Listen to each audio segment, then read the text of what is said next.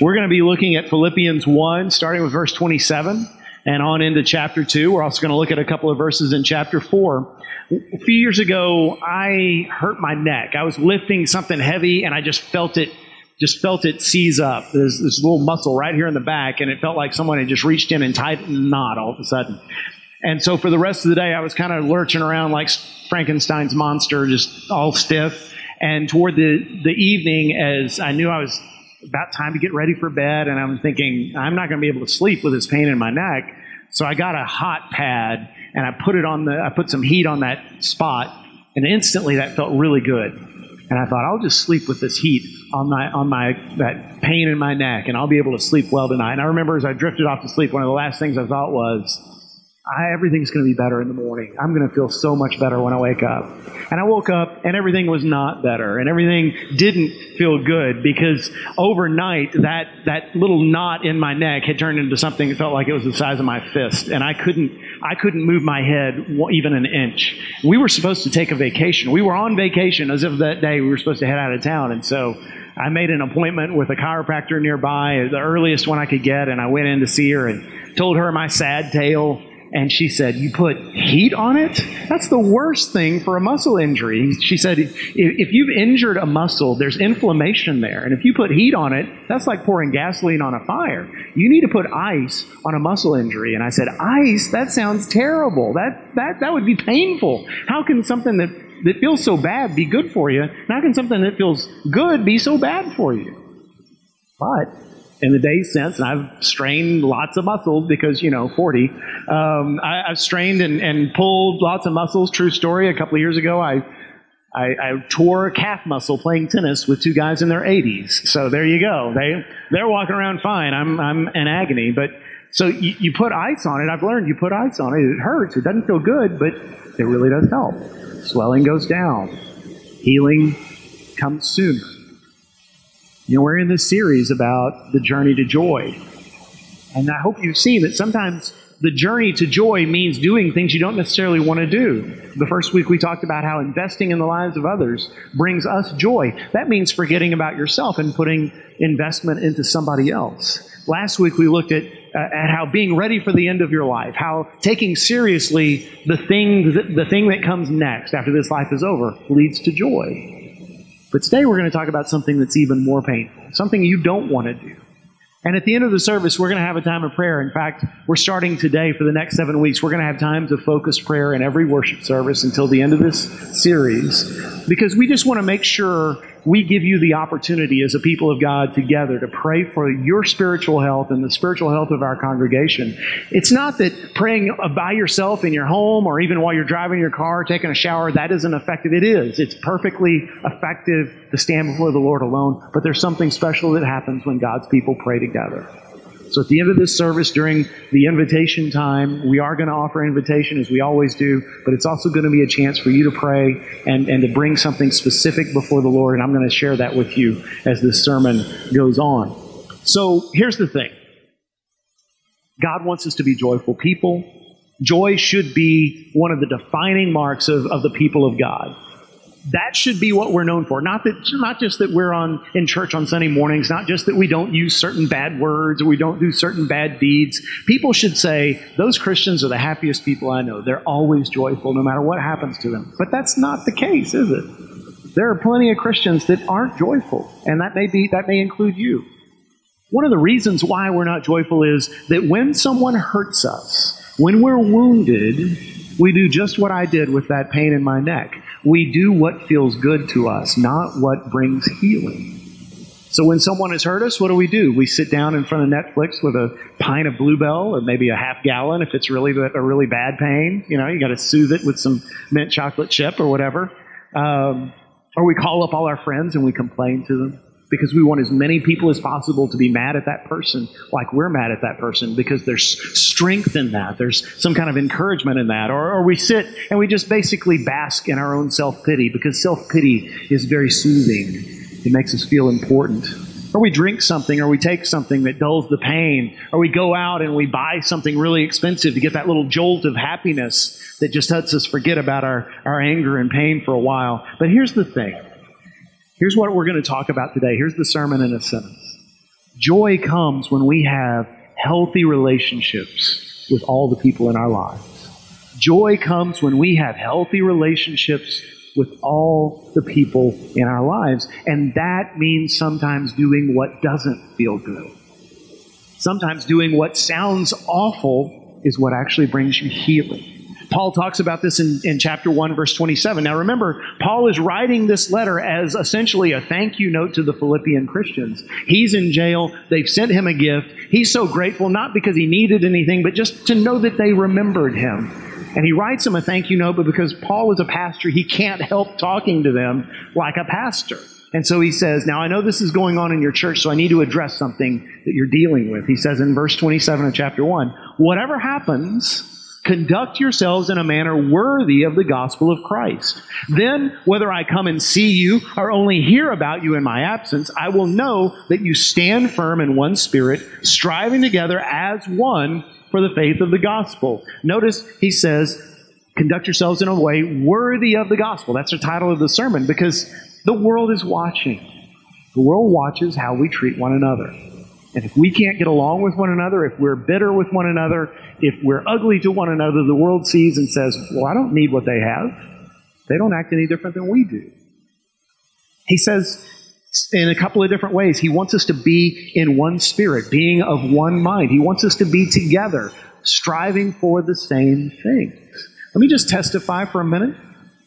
I am grateful that I serve in a church where the church staff and the other leadership of the church that we love one another. There's there's teamwork there, there's prayer for one another, there's love, there's enjoyment. We enjoy being together. Oh, on, on the church staff, we make sure and get together at least once a quarter at somebody's house, and so our families can can spend time together too. There's a teamwork, there's a unity in our staff that I love, and I've been here over two years. We've had our disagreements, we've had our moments of frustration, but we've managed to get through it. And let me tell you something. You might say, well, you're ministers. Of course, you're going to get along. No. I've been in churches where the leadership of the church was at odds, where there was rivalry, where there was bitterness, where there was pettiness, and that is miserable. Every meeting, every meeting you have is like going into dental surgery if your dentist happens to be a Nazi. Okay? It, it's, it's like, Lord, can you, can you let the power go out so we don't have to have this meeting because I don't want to sit with all that tension and all that bitterness. It is miserable. And that's what Paul is telling us. It shouldn't be that way. Be of one mind. Now, it makes you think what is going on in the Philippian church that makes Paul say these words? Because Paul usually addresses specific situations in his churches. If you read Corinthians, 1st and 2nd Corinthians, there's all kinds of problems in that church that he's addressing. Here, this is the only specific issue he addresses in the Philippian church. And the specific issue is found in chapter 4, verses 2 through 3. In chapter 4, verses 2 through 3, he writes, I plead with Euodia and I plead with Syntyche to be of the same mind in the Lord. Yes, and I ask you, my true companion, help these women since they have contended at my side in the cause of the gospel, along with Clement and the rest of my co-workers whose names are in the book of life. So right here, he is addressing two women in the congregation. Now keep in mind, this is a letter not just a, a, book of the Bible. This was an actual letter that went to an actual group of people. And so on a Sunday morning, after this letter had arrived in Philippi, the pastor of that church stood up in that house where they met and he read these words out loud. And don't you know that when he got to this part of the letter, that those two women sat up straight and they said, Whoa, he's addressing us? And the people in the congregation all looked at them and said, He just addressed you? That, that was a little awkward. Euodia and Syntyche, not exactly popular baby names for girls today, right? But these were the names of two women in the Philippian church. Two important women. Paul calls them these women who, who ha- I have contended with for the sake of the gospel. The contend with is an athletic term. It, it it has reference to wrestling or, or, boxing or racing. He's saying, they've been my teammates in victory after victory over the forces of darkness. These are women he respects, women he holds in high esteem as servants of God. But he says, right now, you two are at odds with one another and it's tearing the church apart and it's dishonoring God. He says, I'm pleading with you and I'm pleading with you. He, he calls them both out. He doesn't take sides. Agree with one another. Be of one mind. And then he says, and I'm talking to you too, O loyal companion. Now, we don't know who he's addressing there. Some people say, well, that may be the, the Greek name of a person in the Philippian church. Stranger things have happened. Or he could be just speaking generally. He could be saying, to everyone who hears my words, you and you and you and you, you're all my friends. Why don't you get involved? Remember, Jesus said, Blessed are the peacemakers, for they will be called children of God. God wants us to get involved. When we see people we love at odds with one another, we're not supposed to just sit back and say, Well, it's none of my business. We're supposed to get in the middle and, and bring reconciliation. So he's calling on people within the church to do that work. So let's go back to the beginning of chapter 2. So we are called upon to live worthy of the gospel. When we're at odds with someone, not just fellow Christians, but anybody, we're supposed to work to make things right. Now, let's just be honest. Many of us right now, and all of us at some point in our lives, have someone who is our implacable enemy. Someone who grinds our gears and drives us crazy and makes us angry. Someone who, when you see the sight of them, your stomach turns, right? You, you walk into the room and they're there, you're like, oh, I better leave. You just can't stand to be in the presence of them. In fact, you don't like to hear someone else say good things about them. That makes you angry. So when someone else is bragging on that person you don't like, you feel like you have to drop in some little passive aggressive comment to let them know, well, not everybody feels that way about this person. You know, everybody's fooled. He's got everybody fooled, but I know who he truly is. I know what he's really like. I wouldn't trust her as far as I can throw her, and I can't throw her very far. Have you seen her eat? Uh, this is, we have these people who we just are convinced they're in the wrong and I'm in the right. And let's let's be honest about something. There's something in that in a perverse way that feels good. It makes you feel important to have an enemy. It makes you feel validated to be able to say to your friends, to anyone who's willing to listen, let me tell you what she said about me. Let me tell you what he did to me. Let me tell you what that person is really like. It makes you feel important to be able to say, I will never forget. I will never trust. It feels good, but it's the worst thing for you. It's adding to the inflammation. It's blazing away the hatred inside your heart. Instead of healing, it's making it worse. And so he begins with chapter 2, verse 1. Therefore, if you have any encouragement from being united with Christ, if any comfort from his love, if any common sharing in the Spirit, if any tenderness and compassion, then make my joy complete by being like minded, having the same love, being one in the Spirit and of one mind. Do nothing out of selfish ambition or vain conceit. Rather, in humility, value others above yourselves, not looking to your own interests, but each of you to the interests of the others. Now, there's so much there. We could take that apart and spend a lot of time there, but he says, don't do anything out of selfish ambition. Everything should be motivated by unselfishness and not selfishness. He says, value others above yourselves. That's difficult. He says, look out for the interests of other people. He's not saying be nosy, be into everybody's business. He's saying the same thing he, he earlier said in Galatians 6 2 when he wrote, bear one another's burdens and so fulfill the law of Christ. In other words, our relationship should be marked by empathy. When you suffer, I should suffer alongside you. When you rejoice, I should be genuinely happy for you, not jealous about what you've experienced. We should be together in everything. But what I want to show you specifically is verse 2 when he says, Make my joy complete by being like minded. And then he closes out that verse by saying, Be of one spirit and one mind. Remember in chapter in verse 27, he'd said, I want you to be have the same mind. And when he talked to Euodia and Syntyche in chapter 4, he says, Come together, be of the same mind. He says the same thing over and over again. And you read in Paul's letters, he'll say that over and over again be of one mind in the Holy Spirit. Does that mean that Paul wants us to think alike on all things? That we have to be these, these clones who are just alike, who have the same preferences, that we have to listen to the same music and wear the same clothes and, and enjoy the same kinds of food, and, and there, there can't be any uniformity. In other words, as this little third grade girl asked me this week when I was sharing the gospel in VBS. She raised her hand and I, I talked about how Christ comes into you and he remakes you, he makes you a new person. And she said, Does that mean I can't be myself anymore? Said, Man, what a great question. This is a child that's really grappling with the gospel. I said, No, you absolutely are still you. You're still going to have your same voice and your same look and your same uh, things that you enjoy. It's just that Jesus is going to make you into the best version of yourself, the person he created you to be. So when Paul writes and says, be of the same mind, he's not saying that you and I have to agree on everything. You don't have to root for the same teams I root for. You're free to be wrong, okay? Um, did you get that? So what he means is revealed in verse 5 in your relationships with one another, have the same mindset as Christ Jesus. So this is how we have the same mind. We're we're to have the same attitude as Jesus. And then he launches into one of the most beautiful writings in all of human history. Verses 6 through 11 are actually written in verse form. So it's poetry. So one of two things happened as Paul's writing this letter from his prison cell. Either he suddenly just burst into poetry, which is possible. Paul was a highly educated and articulate man. Or what's more likely is that Paul is quoting an ancient hymn. That's what most scholars believe. That just like you'll hear preachers sometimes quote from uh, Amazing Grace or uh, How Great Thou Art or It Is Well With My Soul or I Can Only Imagine or any song you want to name, that's what Paul does here.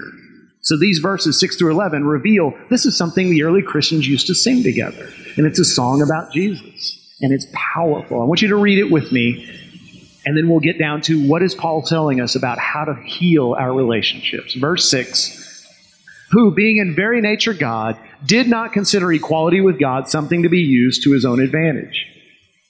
Rather, he made himself nothing by taking the very nature of a servant, being made in human likeness. And being found in appearance as a man, he humbled himself by becoming obedient to death, even death on a cross. Therefore, God exalted him to the highest place and gave him the name that is above every name, that at the name of Jesus every knee should bow in heaven and on earth and under the earth, and every tongue acknowledge that Jesus Christ is Lord to the glory of God the Father. So there's so much there. I could preach not just on every verse, I could preach on every phrase. We could be in those verses from now until Christmas, but that's not the plan. What I just want to show you, I'm not going to be able to do justice to this this morning. I just want to show you three things from this passage.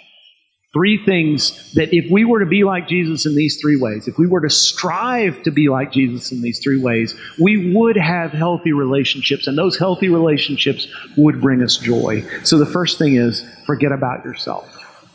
Forget about yourself.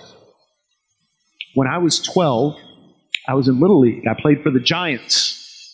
Uh, the Giants red with white stripes. I remember we kind of we, we were the best team in the league. At least we thought we were one day before a game, our our coaches were out of the dugout. I'm not sure why. Maybe they ran out of snuff or something. But um, so we were we were all by ourselves in the dugout just a few minutes before the game started, and I got into a fight in those few minutes. So there was a kid on my team who was mad because I was starting at second base instead of him, and he was letting everyone know how wrong he thought that was, how sorry he thought I was, how he was the better second baseman, and he he just he was letting it letting it fly. And he was I'm not going to tell you the name he called me that that pushed me over the edge, not because it was vulgar, but because it impugned my manhood. You know, and I was 12 years old, and I, my voice hadn't changed yet, and I had peach fuzz on my legs, but I, I wanted to show him I was a man, so I walked over and I slugged him. And he stood up and we swung at each other for a while, didn't make any contact at all. It was you know, not exactly the Thrilla in Manila, if you know what I mean. But because I connected on the only punch that actually landed, I was declared the winner. Um, and we look back, I look back at that and laugh. Because that's how kids are, right? You call a kid a, a, a hurtful name, and a, and a child either bursts into tears or flies into violence. Those are, those are your two options when you're little and someone hurts your feelings. And we as adults, you know, kind of cluck our tongues over them and say, no, listen, Jeff, come on. Doesn't matter what he calls you. None of that's true. You just rise above all that. You don't need to respond to him. If you just ignore it, he'll leave you alone. That's what I tell my kids. That's not the way I acted back then. How many of us act that way today, though, as adults? We may not fly into violence, although may some of you may. We may not burst into tears, although sometimes you might. But don't we Don't we hold those things inside when someone says hurtful about us? something hurtful about us, don't we? Don't we store those things up in our hearts? Keep a good record of that? Don't we let that burn us up inside? She can't talk to me that way. He can't say those things about me. I'll show him. Compare that to Jesus. In those verses we just read in verse 6, it says Jesus was in very nature God. Jesus was God in human flesh. This parallels what it says in John 1. The Word became flesh and dwelt among us. In the beginning was the Word, and the Word was with God, and the Word was God. It parallels what Colossians 1.17 says, that all things were made through Jesus, and in Him all things hold together. In other words, if Jesus took His hand off the pedal, the whole world would fall apart. He's holding it all together. He's got the whole world in His hands. And yet when He came down here on earth, He didn't consider His status, His divine status, to be something to be taken advantage of. He never once said, You can't talk to me that way. He never once said, If you knew who you were talking to, you'd be a whole lot more humble right now. When people called him demon possessed and a traitor to his people, and called him a friend of tax collectors and sinners and a drunkard and a glutton and called him the devil himself. Jesus forgot about himself. In fact, it says in verse 7, he made himself nothing. The actual Greek term is he emptied himself. Emptied himself. It doesn't mean he got rid of his divinity or ceased to become divine. He was still fully God. He didn't lose his power, although it's clear from the Gospels that he limited himself in some ways. It means he forfeited his privileges of divinity. This is someone who had existed for all of eternity, and since before time began, he'd been worshiped by legions of angels. He dwelt in unapproachable light. He'd never had contact with anything sinful, and now here he is in this awful world, and he does not strike back. And that's our calling too, to forget about ourselves. Some of us are holding on to slights, holding on to insults that we need to let go of. We need to empty ourselves of all of that, like Jesus did. Secondly, we learn from him be a servant. In verse 7, it says Jesus took on the nature of a servant. You know, all through the Gospels, when Jesus is trying to teach his disciples, the lesson he tried to teach them more often than anything else is if you come in last, you'll actually be first. If you put others ahead of yourself, you'll find true greatness. Don't lord your position over others. Instead, Put them ahead of yourself. Be the servant of all. Don't insist that they call you rabbi or doctor or teacher, but instead just be an ordinary person. Love people as they are. And God, if you're humble, God will exalt you. If you're prideful, God will bring you low. He told, taught them that lesson over and over again, and they never quite got it. So on the night before he died, as he's getting ready to serve them the Last Supper, what does he do? He strips to the waist like a slave. He gets down on his knees with a basin of water and a towel and he washes their feet. Now, we have a hard time understanding how significant that was because I don't think many of us want someone to touch our feet unless it's a trained person. And even I, I've never had a pedicure and I'm not interested. I mean, that's, that's not something we want. But in that culture where everyone walked everywhere and the roads were unpaved and you wore sandals, to have clean feet was something to be desired, right? And for somebody to say, let me clean your feet for you was an act of incredible kindness. But it was such a demeaning act that no one would actually offer to do it for someone else. Maybe a mom for her little child, and, and, definitely a wealthy person just to show off might, might ask his lowliest slave to wash the feet of his guests, as if to say, Look how much power I have that I can command such a demeaning act. Jesus took on the role of that demeaned slave. And that's why his disciples recoiled when he first did it. Peter says, Hey, you can't wash my feet, Lord. That's, that's not right. But I want you to think about this. Jesus washed the feet of all 12 disciples. All 12. That means he washed Judas's feet. And Jesus knew what Judas was about to do. He knew that in just a few hours, Judas was going to sell Jesus to the highest bidder. And yet, he did this incredible act of kindness for the worst enemy he would ever have. Jesus was a servant. You know, it said that um, this may be apocryphal, but it said that toward the end of the Civil War, uh, Lincoln was meeting with members of his own party, and there were radical Republicans who who really wanted severe reparations against the South. They wanted they wanted the leaders of the of the Confederacy to be hung. They wanted people to go to jail. They wanted uh, to confiscate property and give it to the freed slaves. They wanted punishment upon the South for us causing the Civil War. And Lincoln said, Lincoln said, "Do I not defeat my enemy when I make him my friend?" Let me ask you something. Have you ever actually tried that strategy? To defeat your enemies by making them your friends? Have you ever said, I'm going to start treating him the way I wish he treated me? I'm going to start talking about her the way I wish she talked about me. I'm actually going to begin praying for him, praying for good things to happen to him. Even though I, I still have this hurt in my heart, I'm going to do what feels bad, because that's actually going to bring healing. And when people come to me and they want to talk bad about my enemy and I'm, they want me to join in, I'm going to say, eh, that's, that's in the past. I want good things for them now. And I'm not going to get frustrated and throw my hands up just because they don't respond in kind. I'm going to keep treating them the way I wish they treated me because that's what's going to bring healing. Have you ever actually tried that strategy? Because that's exactly what Jesus did. He washed the feet of his enemy.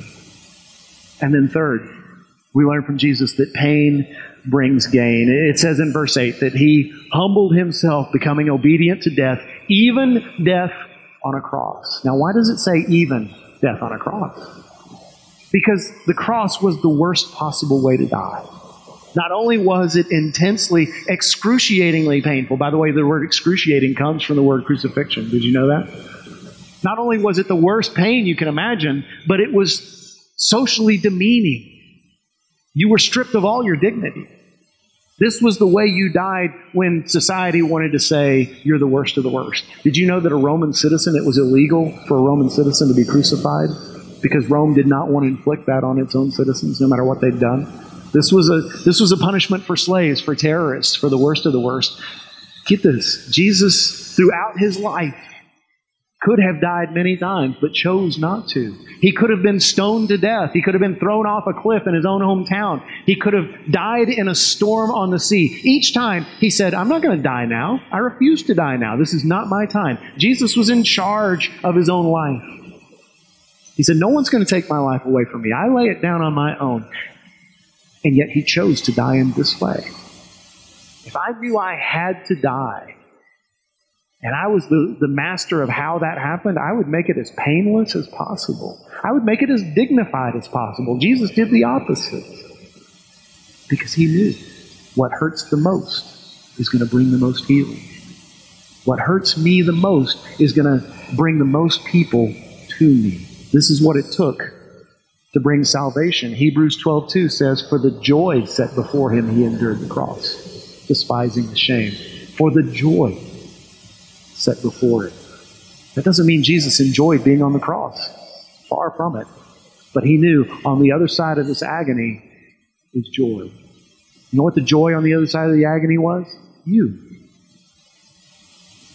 Jesus knew if I do this, if I go to this cross, then you will be saved. You'll have the opportunity to spend eternity with me. And that's how much you mean to him. And so let me say this in the midst of all this good news. If you're in conflict with someone right now, and many of you probably are, in a, in a room this size, many, maybe most of you have somebody that you are just in conflict with right now. Let's be honest. You probably know what you would have to do to make things right.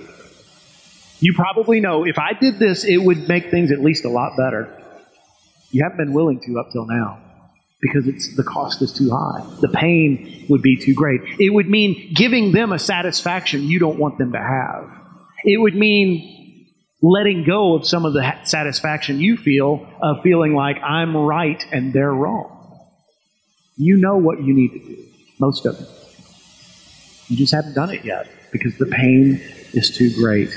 When Jesus was calling his disciples, he said, Deny yourself Take up your cross and follow me. We don't die for our sins anymore, but we still go to the cross with Jesus. We still lay down our lives. We still do things sometimes that feel like death.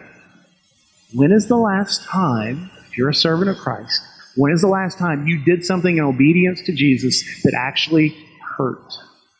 When is the last time you did something that was so painful and so daunting that everything within your flesh cried out, No, I'm not going to do it, but you did it anyway because you knew that's what was required?